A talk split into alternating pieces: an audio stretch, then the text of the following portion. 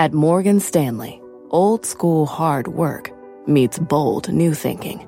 At 88 years old, we still see the world with the wonder of new eyes, helping you discover untapped possibilities and relentlessly working with you to make them real. Old school grit, new world ideas. Morgan Stanley. To learn more, visit morganstanley.com slash why us. Investing involves risk. Morgan Stanley Smith Barney LLC. Hi, I'm CNBC producer Katie Kramer, one of the voices behind the CNBC podcast Squawk Pod. In these times of uncertainty, we want to make sure we're bringing you, our listeners, as much information as possible as quickly as we can. That's why we're sharing with you now a CNBC special report, Markets in Turmoil. Listen in. Good evening. I'm Scott Wapner on day 136 of the coronavirus crisis. Stocks tank on fears the market is overvalued and the economy will take longer to recover. It's one of the most overvalued markets, maybe the second most overvalued I've ever seen. David Tepper, the man that moves markets, strikes again.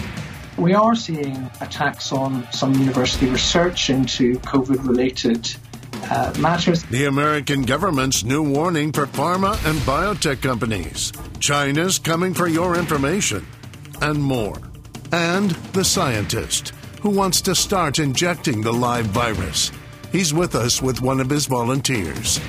This CNBC special report, Markets in Turmoil, starts right now.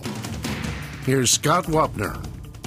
And welcome. Good to have you with us on this Wednesday night after a second straight sell off on Wall Street. Let's get our very first look at futures now. Early, of course, and right now, they are higher. A tough day, though. Stocks fell sharply after the Federal Reserve chairman said more may be needed to support the economy. The Dow falling for the third straight day.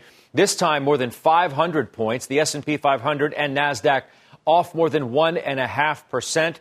Energy and financials were the worst performing sectors in the S&P today. One big reason for the drop, perhaps comments from one of the most respected investors in the world. David Tepper was with me today on the halftime report. It's definitely, as of yesterday, you know, the market's down from yesterday. Um, I would say that, you know, 99 was more overvalued, 99 2000. But, uh, yeah, I would say it's one of the most overvalued markets, maybe the second most overvalued I've ever seen. The market is pretty high, and the Fed's put a lot of money in here, and it's a question has there been different misallocations of capital in the markets? And certainly you're seeing pockets of that now in the stock market. Um, and the market is, by anybody's standards, pretty full. I think that, you know, uh, that the bottom is in. I think probably if the situation remains, you know, if we're just dealing with a virus and there's no other issues that come up. That was David Tepper. For more on today's big drop, Mike Santoli with us once again. Mike, good to see you. When David Tepper speaks, people tend to listen. What'd you make of his comments today?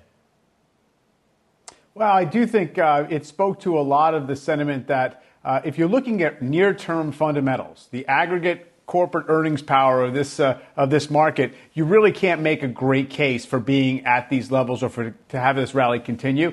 That makes a lot of sense. Uh, clearly, a 35% run off the lows uh, did build in a fair bit of optimism, at least in those leading stocks. I do think one difference today, though, the weak stuff that you mentioned, like banks, like energy, like the travel stocks, They've been weak for a while. They stayed weak today. The difference today was the leading tech stocks have taken a breather. They're down 3 or 4% off their highs, and therefore it kind of exposed some of the underlying weakness in the, in the broader market because they've been sort of protecting and insulating the indexes uh, to a large degree over the last several weeks. At the same time, David Tepper said, Mike, that he wasn't short the market, making the case it's still hard to bet against the market given the fact that the Fed has injected so much liquidity into the situation? Sure. I mean, the Fed is, uh, is basically said that there isn't really a limit to what it is willing to do. Uh, zero uh, percent rates, uh, as far as the eye can see at this point, and trillions being being put into securities every day. So it's obviously that's the support, that's the cushion. The bigger question is, um, can we try to handicap exactly when this economy might get rolling again so that it's something more than just Federal Reserve support? That's the, the big question. And really, there's not a lot of change in the substantive facts on the ground that people are trying to evaluate. It's more a matter of tone. I think when the market was 5 to 10% lower a few weeks ago, uh, you could look on the bright side and say maybe we can, uh, we can build in some expectation of a reopening well, we're five, five to ten percent higher in the S&P 500. Maybe it's a higher threshold for what represents incremental good news at these levels. Pretty stark comments as well from the Federal Reserve Chairman today, too, playing a role, I think, as well. Mike, thank you very much. That's Mike Santoli reporting for us tonight. Meantime, the FBI issuing a warning today: Chinese hackers targeting American universities and drug companies to steal and disrupt coronavirus research. Our Eamon Javers standing by tonight with CNBC contributor Sue Gordon. She's the former deputy director for national intelligence. Eamon? Yes, Scott, thanks. And Sue, you are exactly the right person to talk to about this because you are one of the nation's highest ranking intelligence officials and you spent decades in the CIA. This sort of public service announcement we saw today from the FBI and DHS, these are fairly common documents, but this one comes amid a global pandemic and it accuses the Chinese of attempting to hack into the vaccine data that drug companies and universities are collecting. What does that tell you about the level of concern inside U.S. intelligence, Sue? Yeah, so I think it's interesting in a in a couple ways. Number one, it's reflective of uh, the reality of cyber attacks, and that they are attacking the private sector and the populace, not constraining themselves to the government. And so, what you're seeing is an increasing trend of law enforcement and intelligence going directly to the private sector and the American people and saying, "This threat is directed at you, and you need to take." Some decisions. So I think that's what you're really seeing. The second is that we know we've been talking about cyber threats for years, but it costs resources to go against it. And so by calling out pharma and universities, you're saying it's not just general threat activity. This is threat activity directed at you, and you must take action in order to protect yourself. I think it's remarkable, and I think it's a good trend. Sue, does politics play any role in this? There were a lot of cynics out there today who said, well, this just comes right as the president happens to be ramping up his rhetoric against the Chinese around the virus. Is, is this linked to that, or, or is this just a coincidence, this timing? Uh, I think this is a trend that's been going for the past two or three years. If you recall, with the 2018 election, you saw a similar sort of direct um, threat uh, announcement this is just trying to reach the people who are making the decisions and are conducting the activity that our adversaries are going against. So it there may be a political piece, but I also think this is much more the reality of where we see the attacks and who has the responsibility to protect against them. And let me ask you about something a national security official told me today that was pretty alarming. This official said there's concern here that this isn't just about trying to steal the vaccine. If the Chinese can get into these databases, they could manipulate the data or they could fry the servers themselves. That is, they could prevent the United States from being first to a vaccine. Does that seem reasonable to you, given your decades of intelligence experience, that the Chinese might be trying to block the U.S. from getting a vaccine? Or is that concern overblown, do you think?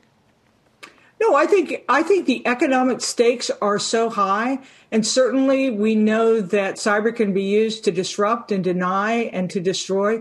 And so I don't think it is an unreasonable concern uh, that they would come in and trying to get an economic advantage would slow their competitors through some sort of manipulation um, of attack. I, I, I think that that is a reasonable concern given what we know.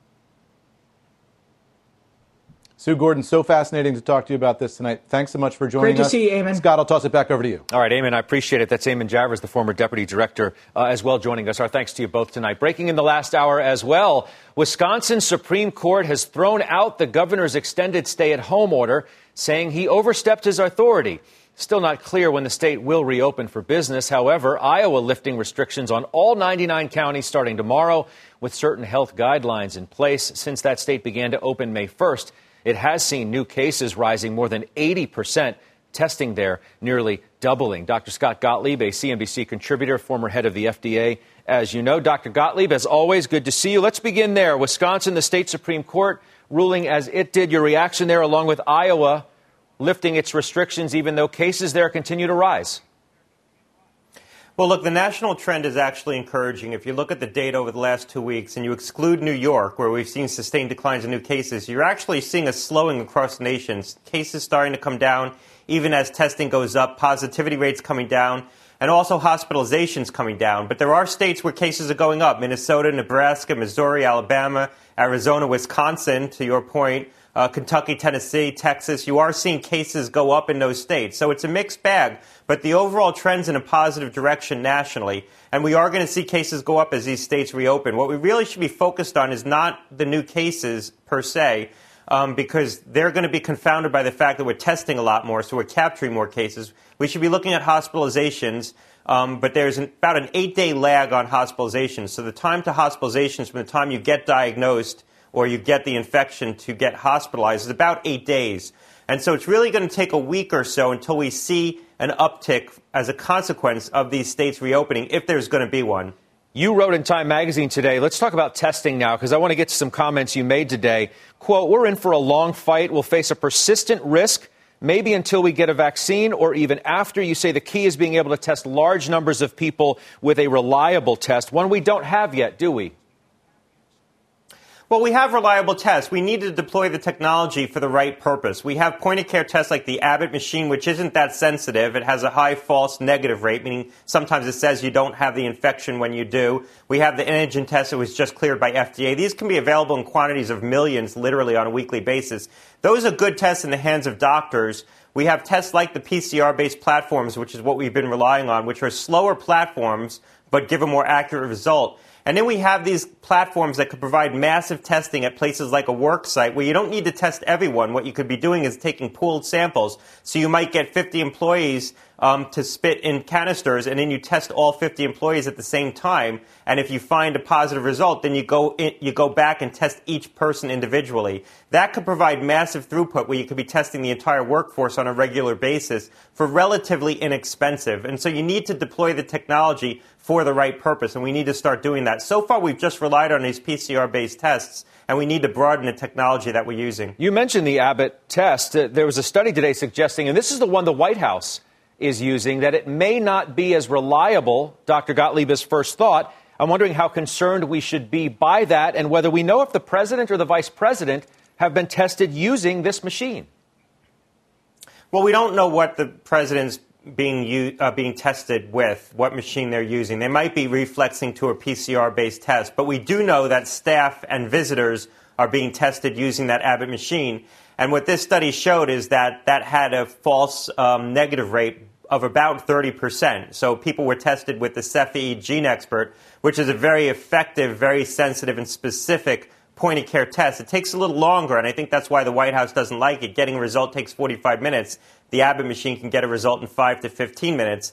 But about one third of the tests that the Cepheid GeneXpert identified as having uh, coronavirus the Abbott machine missed. But we know that about the Abbott machine. That's why it's good in the hands of a doctor's office where if the doctor suspects someone's going to has coronavirus, if you get a negative result, you might retest that person. But for routine screening of asymptomatic people, it's not the right tool. Let me get your reaction as well quickly, if I could. Rick Bright, he's the former vaccine chief, uh, ousted. Um, he is going to warn tomorrow in testimony that we, we are facing potentially the darkest winter in modern history. Those are the words he, uh, he will apparently use if the virus returns and we don't have a strategy in place. I wonder your comments about that. And we're also learning of his replacement tonight. Well, Moncef Slaoui was appointed to a position overseeing vaccine development generally. I, I, wouldn't necessarily say he's Rick Bright's replacement. I think he's going to play more of a policy role more, more of a quarterbacking role across the different parts of the government. I know Moncef well. I, I worked for him for five years when he was at GSK, and I was on their product investment board. Look, Rick Bright's comments represent a possible outcome here in that if the virus does come back in the fall, and collides with flu season, we could have a very difficult season. Uh, even with a couple of therapeutics in our toolbox, without a vaccine and without a really effective therapeutic, this could become epidemic again. I don't think that that's a fate that we have to suffer. I think there's a lot we can do to mitigate that if we make the right decisions now and get the right tools and testing in place and right public health interventions. But it's certainly a possibility that we could be facing a large epidemic this coming winter if we don't make the right decisions and do the right things now. Dr. Gottlieb, I want you to stay with me. I'm going to take a quick break because coming up next, we have a scientist who wants to inject people with COVID 19, and one of his volunteers will join us as well. Before the break, images from across the nation on day 136 of the coronavirus crisis.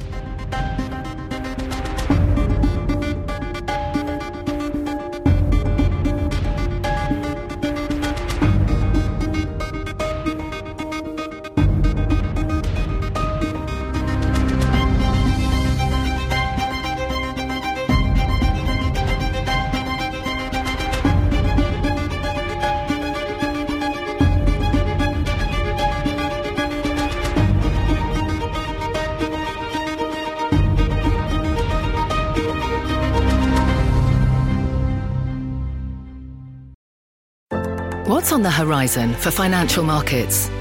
At PGIM, it's a question that over 1,400 investment professionals relentlessly research in pursuit of your long term goals. Specialized across asset classes, but united in collaboration, our teams provide global and local expertise. Our investments shape tomorrow, today. Pursue your tomorrow with PGIM, a leading global asset manager.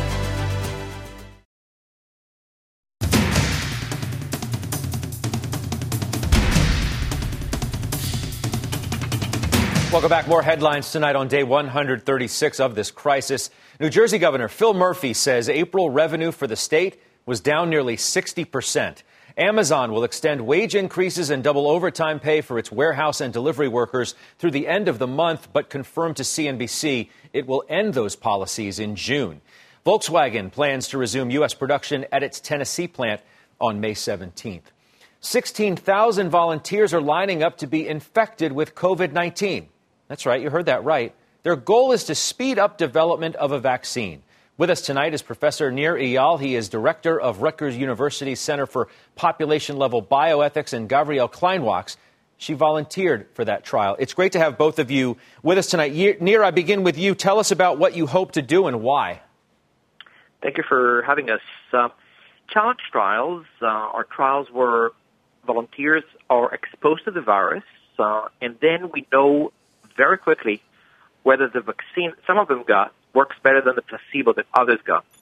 It works much better than, much faster than standard efficacy trials. And we think that in this case, I'm a professor of ethics, there is a strong ethical case for conducting these trials, not only because of the obvious utility of getting to a vaccine faster, but also because participation, which you know, initially when you think about it, it sounds so dangerous it's actually much less risky than you think. It's as risky or less risky than kidney donation that nobody would oppose because when done with informed consent for a good cause, uh, we don't meddle in people's decisions to do it. Gavriel, I know our viewers who are watching this segment right now are wondering what you must be thinking. Why would you want to do this? I felt that I had a responsibility. Um, I was very convinced by estimates I saw that um, even developing a vaccine one day sooner would d- save thousands of lives. Um, so I thought that this was probably the most important thing I could do at this point in time, maybe the most important thing I will ever do in my lifetime. Aren't you afraid? Well, of course I am, but I think that it's not I never want to downplay how dangerous the virus is, but I think that first of all, um, volunteering for this trial is more important than my fear. And secondly, I think that the risk to any person of just contracting the virus by walking around outside and catching it randomly um, in a totally uncontrolled environment is actually in some ways a greater risk than being exposed to the virus in a controlled environment in under very close medical observation um, with like true medical quarantine imposed on the volunteers. So uh, i think that there are a lot of risks that are worse for people everywhere than being one of the trial volunteers. Um, but i really do want to emphasize that that it's also important for me to overcome that fear. Yeah, Nir, you're not a medical doctor, correct? Correct.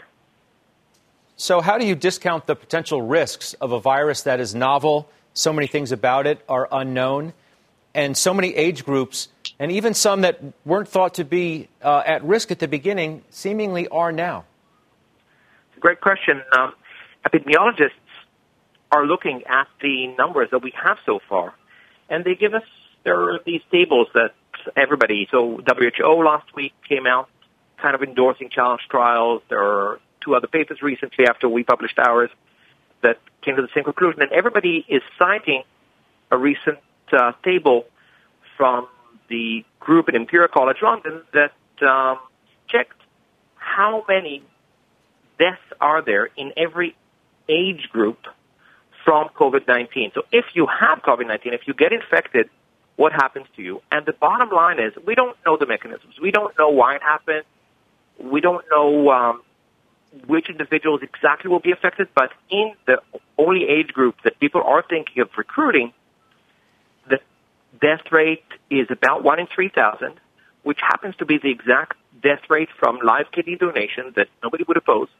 But the difference is everybody is thinking of recruiting only people without comorbidities, healthy people in these age groups, in whom the death rate should be lower than that.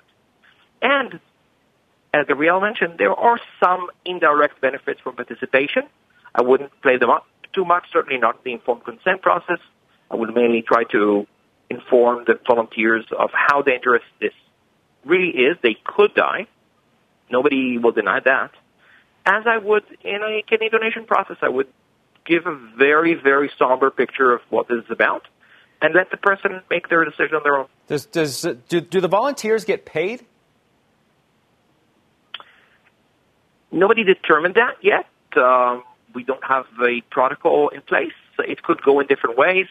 My own opinion, I would rather in this case not to pay, except of course for any expenses arising from the trial, if there is travel to the station, or if heaven forbid there is an accident and they have medical expenses. I don't want this to be a money making kind of operation. Not so much because there is some fundamental ethical problem in my view, but because I want to make sure that there is full public trust in this, that this trial is done in the cleanest, purest possible way with multiple levels of review, with very, very rigorous processes to ensure that people comprehend the risks, internalize them, they know what they're getting into, just because so much is at stake. And Gabrielle, I'm, I'm guessing your family may have weighed in on, on your decision here. What are they saying?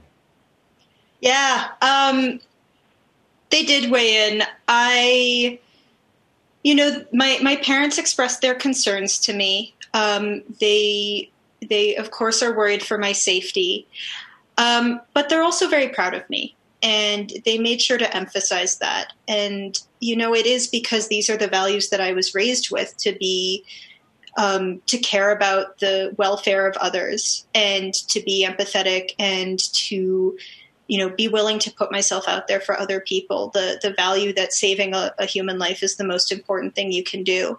So i think in a lot of ways this is actually um, the result of my upbringing. And so my parents very very well understand those values that are inspiring me to participate in the trial even though they are, of course, you know, concerned as parents will be. Nir quickly, um, does the university support what you're doing, and has the medical school at the university weighed in on these efforts at all? The university doesn't have an opinion about this. I have many colleagues who wrote me individually how much they support this, um, but um, there are obviously others with different opinions, and uh, we don't, as an institution, take a position on this. Well, we will uh, certainly keep checking in with you and see if this, uh, in fact, does come into uh, fruition. Thank you so much. It's good to have both of you uh, with us tonight, Nir and uh, Gabrielle. We appreciate your time. Thank Let's you. bring, uh, bring Dr. Gottlieb back in with us. Um, Dr. Gottlieb, I'm not sure how our, how our, our viewers would, would accept um, something like this. How should we think about these human challenge trials? Well, the first thing you should know is there's a very, very vigorous debate going on inside the government right now about the utility of doing these challenge studies, including among senior health officials. So this is this is something that's being vigorously discussed right now. There's a lot of practical uh, limitations on your ability to do this. First of all, you'd have to conduct them in a BSL-3 lab. you'd have to synthesize the vaccine, uh, to synthesize the virus. There's really only one lab capable of doing that right now at the DoD. Um, so these the practical limitations on being able to do these studies are pretty significant. And then the other question is that you're going to be doing the challenge studies in people who are otherwise healthy, 20 year olds, maybe 30 year olds. And we know that different people in, at different ages experience uh, immunity to this virus very differently. 20 um, year olds don't mount the same antibody response as a 65 year old. They also don't have the same reaction to the virus. It's not as virulent in a 20 year old as it is in a 75 year old. So if you're doing studies in 20 year olds, but you're going to license the vaccine for 55 year olds and 65 year olds, can you extrapolate the data from a 20 year old to a 65 year old? How practical is that? And then the final point is the challenge studies can be helpful in a setting where you can't conduct large scale studies very easily because you don't have enough people with the infection around. I think we're going to have plenty of people around in the fall um, who unfortunately are infected with this virus that we're going to be able to conduct very large scale studies in cities that are experiencing outbreaks. So I don't think there's going to be any shortage of the ability to enroll people in the setting of an outbreak where you can get a pretty quick answer on whether the vaccine's working or not. To this, for this to even happen in the first place, the FDA would have to approve it, at least have a say. If you were still sitting in the chair, would you approve it? Well, it's going to be more than the FDA. I mean, NCI is involved in these discussions. The NIH is. This is going to be, um, you know, a collection of government officials, both public officials and pulling in um, private experts having various advisory committees and probably pulling together some kind of commissioner panel to weigh the merits of doing this, both the practical merits, is it worth it? Um, are you going to get a faster answer? Are you going to learn enough doing it? As well as the risks. Now that you have a drug available, remdesivir, that could potentially rescue people who have a bad outcome, that mitigates the risk to an extent. But I think the bottom line question is how much are you going to learn from doing a challenge study that you wouldn't otherwise learn from conducting a proper study in a population? And in the setting of an outbreak in the fall, the answer might be that you won't learn a whole lot. That said, they may do challenge studies, um, smaller studies as an adjunct to large studies to answer certain kinds of specific questions. But this is being vigorously debated. Personally, um, I have concerns about doing it, um, deliberately exposing people to a deadly pathogen where there could be an adverse outcome when you otherwise don't have to do it. But we've done these things before. We do them for things that are less virulent, like flu. We do it all the time in, in situations like flu. But, uh, you know, coronavirus is, is a more deadly pathogen, and even a 20 year old can experience a bad outcome. Sounds like the former FDA chief would say no. That's what I hear tonight. I'm reluctant. I'm skeptical. Okay. Dr. Gottlieb, I appreciate your time. We'll talk to you again soon. Thanks Scott Gottlieb, CNBC contributor, the former head of the FDA. More ahead on this CNBC special report. Next, an American business leader Ulta's Mary Dillon on how she's directing her company through this terrible storm, her path forward for Ulta, and her advice for the rest of the country coming up.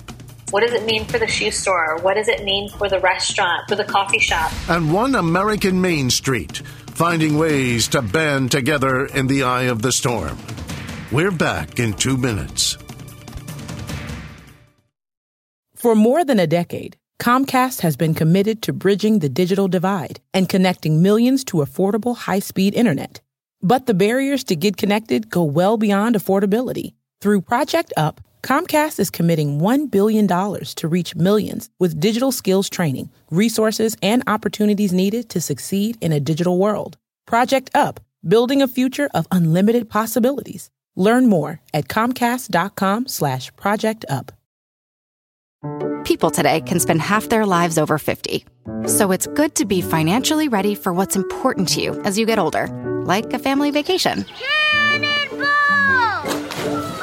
Or starting your dream business. Welcome to Connie's Coffee. How may I help you? AARP's trusted financial tools can help you plan for whatever your future holds. That's why the younger you are, the more you need AARP. Start planning today at aarp.org/moneytools.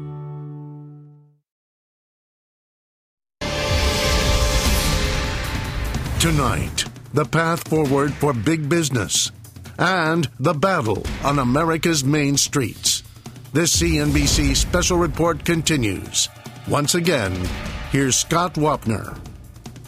Welcome back. Following another plunge in stocks, let's take another look at futures this evening. It is early volumes light, nonetheless higher across the board. This comes after the Federal Reserve chairman said significant risks to the economy remain. The Dow falling more than 500 points, the biggest drops coming from American Express, Walgreens, and ExxonMobil. Well, tonight, CEOs on how their industries and business are changing due to the pandemic. Here is the view tonight from the top. It turns out is that both doctors and patients really like telehealth, and uh, we believe that this is something that's here to stay. Yesterday, we announced expanding access to our Pixel at Home kit. When we originally launched that kit, we launched it to people that were either first uh, responders or healthcare professionals on the front line.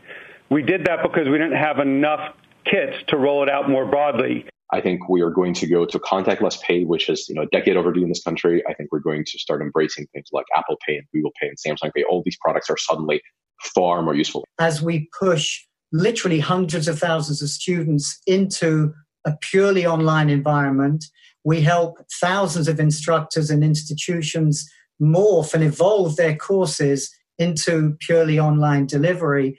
And we do that in a way that helps the student understand and develop their program and their learning through all of our assessment material that is really targeted at the individual students. I think you'll see many employees uh, that uh, will continue to work from home. You'll have many that will get back to the office and then you'll have some that'll do a little bit of both. Uh, but I think it'll change things like how we think about talent in the future.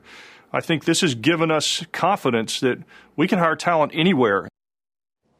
That's Cisco's Chuck Robbins. Let's bring in another CEO now who has been navigating the path forward towards reopening. Mary Dillon, the CEO of Ulta Beauty. Mary, I'm so happy you're with us tonight. Thank you for being here.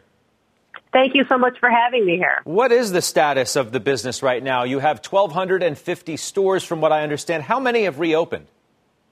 Yes, well, stepping back, I'll tell you, it has been quite a time, right? So we've been, our e-commerce business has been up and running all along, and we've been, uh, we launched curbside service. I call it kind of beauty to go a couple weeks ago, and that's in about 700 stores. And then fully reopened stores this week, we have 180 that we just reopened on Monday in seven states and so far, so good. Yeah, and, and how are you thinking about a time frame in opening more stores?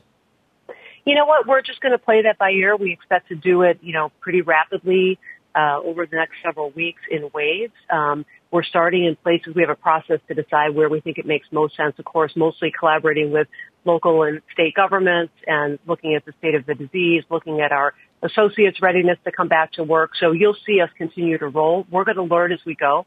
Um, but you know, we're excited to be. Our our guests are very excited to be buying beauty, and uh, and we even have in some of our stores our hair salons are up and running, and of course all new safe procedures. But you can imagine there's a lot of pent up demand for haircut and color and style. Uh, uh, absolutely, uh, from yours truly, by the way. Uh, I can't, I can't think of another uh, business with more personal contact. It is, it is literally a hand to face business, a person to person business. How will that affect you moving forward?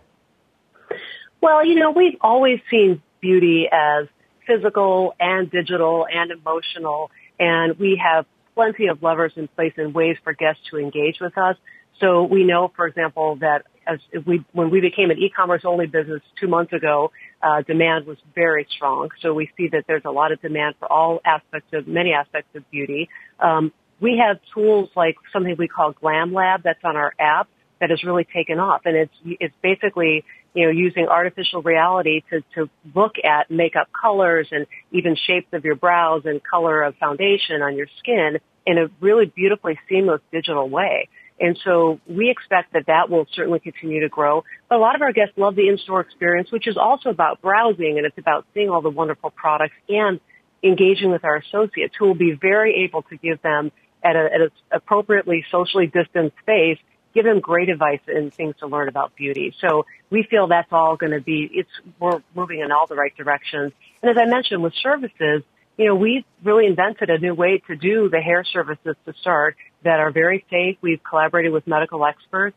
Fact, the first month that we're open for our healthcare providers, we're offering half price cut and styles uh, to really thank them for what they've done. So, so we believe there's a way to make this work. I would just say all of retail is working together to make it safe for people to go back and shop. Yeah, thinking about you guys, it's a tough spot you're in. Do me a favor, Mary, stay with us. We're going to take a quick break. On the other side, historian Walter Isaacson joins the conversation next as we discuss the path forward for big business in this country.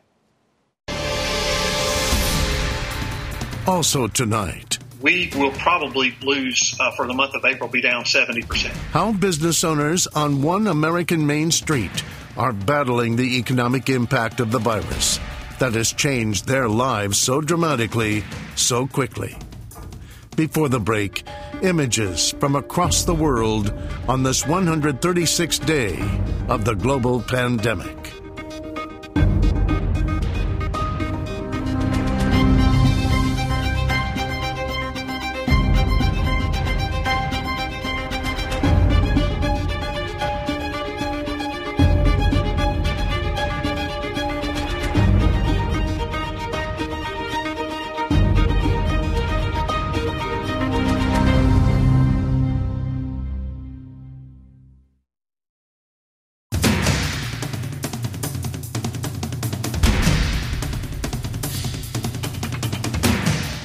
Back, and as promised, joining us now to discuss the path forward for business is CNBC contributor Walter Isaacson. He is history professor at Tulane University, an advisory partner at Perella Weinberg, Ulta Beauty CEO Mary Dillon, of course, still with us as Walter joins us from the beautiful French Quarter in New Orleans. Walter, I'm glad you're with us as well. CEOs like Mary have such a tough job today in this crisis. How should they be thinking about the future of big business in this country? CEOs like Mary are the most important people right now in the next few weeks because we're going to have to start reopening some right across the street. It's not one of Mary's shops, but there's salon diversions. You can see the paper shop on the corner. These small businesses, these franchises, these medium sized businesses, my barber shop, whatever, in the next month or so, they're going to have to reopen and do it safely. We're not sure. This is a really weird virus. So we're not sure how socially distant you have to be in order to be safe. So we have to be careful. We got to make sure people wear masks whenever possible. And we got to make sure that we keep the social distancing, but still try to reopen our businesses. It's going to be a delicate balancing act. In Louisiana, we're starting it. In New Orleans, we're starting it on Friday night.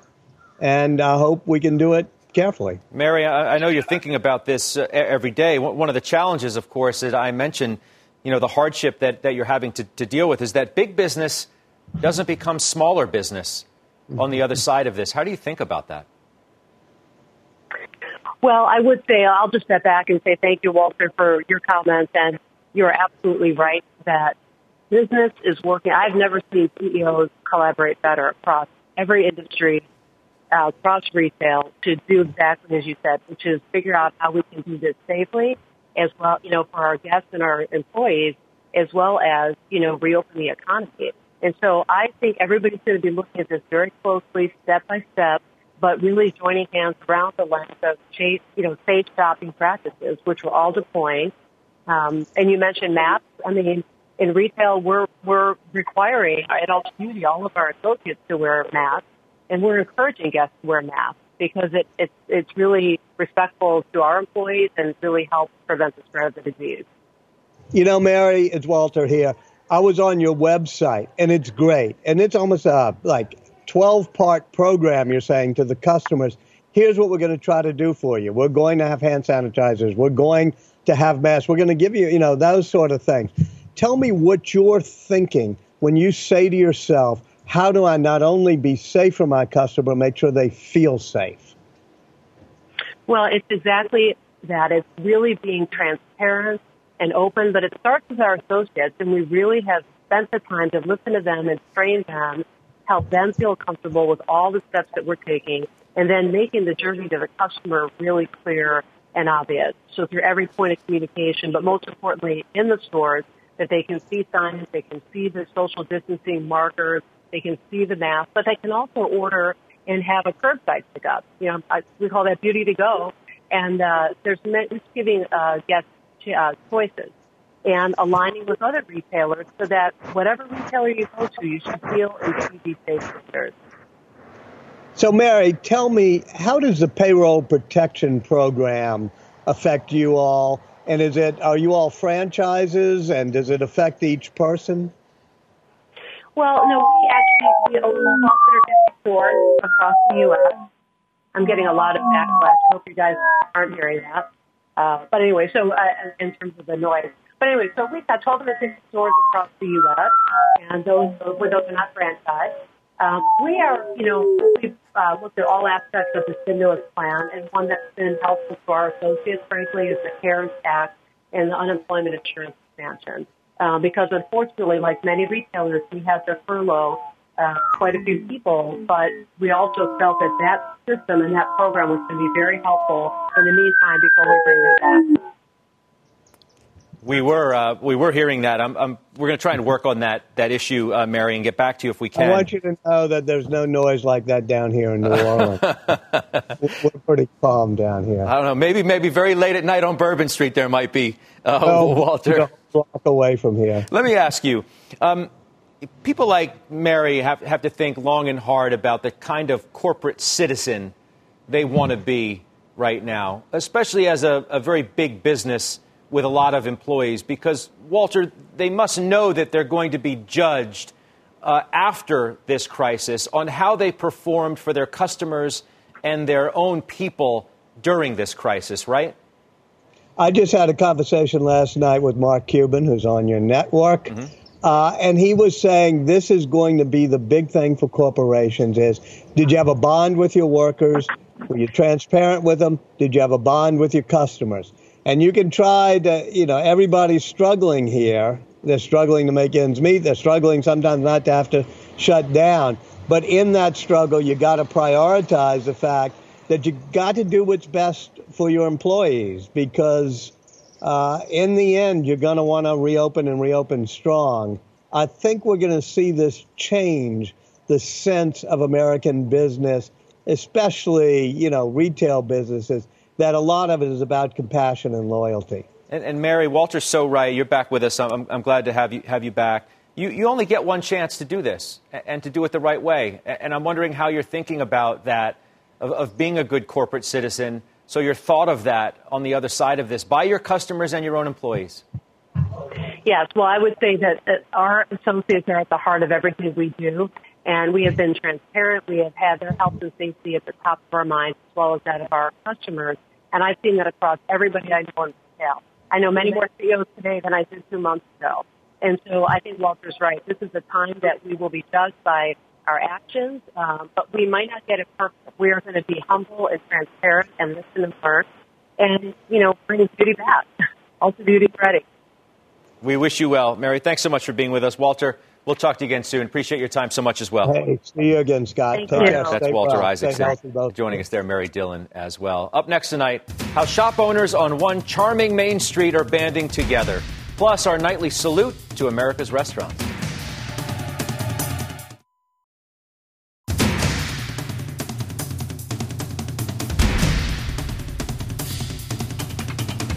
The entrepreneurial spirit is fighting for survival on Main Street, USA. Tonight, Andrea Day has the story of three business owners in southern Georgia caught in the crisis. Thomasville is located 20 miles north of Tallahassee, just above the Florida Georgia border. Really quaint, like Stars Hollow from Gilmore Girls kind of city. The restaurants, all the boutiques, just, just very incredible downtown. But the pandemic has hit Main Street hard, leaving the owner of this jewelry store reeling we will probably lose uh, for the month of April, be down 70%. For me and for a lot of retail jewelers, this has been crushing because this time of the year, March, April, May, June, is bridal season. We actually sell more engagement rings in the springtime than we do at Christmas. So it's, it's very scary. 30% of normal revenue does not get it done, even with the assistance from the PPP program and our overhead in this type of business is very, very high. We have marketing contracts, we have advertising contracts, we have our insurance on our product. Down the street, a bookstore that's been open for 30 years is in crisis mode. We really had to shift from an in store model with beautiful displays, and we have really become a shipping station. Boxes and packing materials everywhere. We are right now shipping out hundreds of orders every week but we are still offering curbside pickup and then we're doing free local deliveries. I'm worried about my neighbors. What does it mean for the shoe store? What does it mean for the restaurant, for the coffee shop? Our sales immediately dropped about 50%. When you dry up like that, you know, you really do struggle along paying your bills, paying employees. When your cash is reduced by half, it's it's really tough. We've started doing delivery, curbside pickup, and that sort of thing. How can we reinvent the wheel? Basically, you're rebuilding a business plan 10 years in. I think we can make it through it, and I hope things will get back to normal. It's going to be tough. We want to support each other. I want us all to survive because we are very much reliant on being a shoppable, walkable, adorable downtown. That was Andrea Day reporting for us. As you know by now, each night we're giving a shout out to restaurants around the country continuing to operate in this crisis. You can tweet me at Scott Wapner, CNBC. Use the hashtag thanks for the grub with the name and town of your favorite restaurant. And now you can even send us a picture too. Tonight we are highlighting Big Bill's New York Pizza in Centennial, Colorado, the China Cafe in Novi, Michigan, Bavarian Lodge in Lisle, Illinois, Roy's Barbecue in Russellville, Kentucky, and the Kentucky and Dish Society in Houston, Texas. We and all your loyal customers appreciate everything you're doing, and we are rooting for you. On day 136 of this coronavirus pandemic, here are the latest headlines tonight. President Trump says the Democrats' proposed $3 trillion relief package is dead on arrival. Federal Reserve Chairman Jerome Powell says he's concerned about a prolonged recession and weak recovery. The Dow falling more than 500 points today. We give you your first look at how the day is setting up for tomorrow, and we are positive, albeit slightly. And of course, it is early, but we're green across the board. You can go to CNBC.com all night long for up to the minute information on the markets and the coronavirus. We are back tomorrow at 5 a.m. with Worldwide Exchange, at 7 p.m. for markets in turmoil.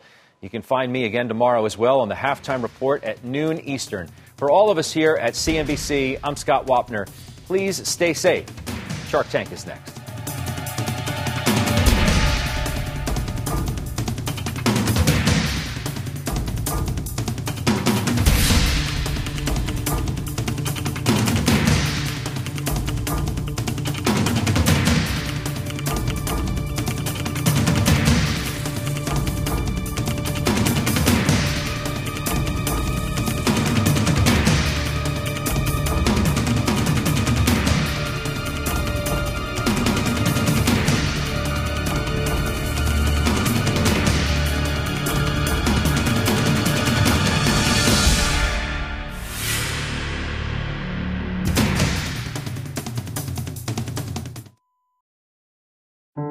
People today can spend half their lives over 50.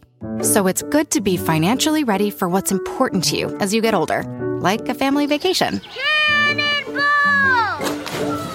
Or starting your dream business. Welcome to Connie's Coffee. How may I help you? AARP's trusted financial tools can help you plan for whatever your future holds. That's why the younger you are, the more you need AARP. Start planning today at aarp.org/moneytools.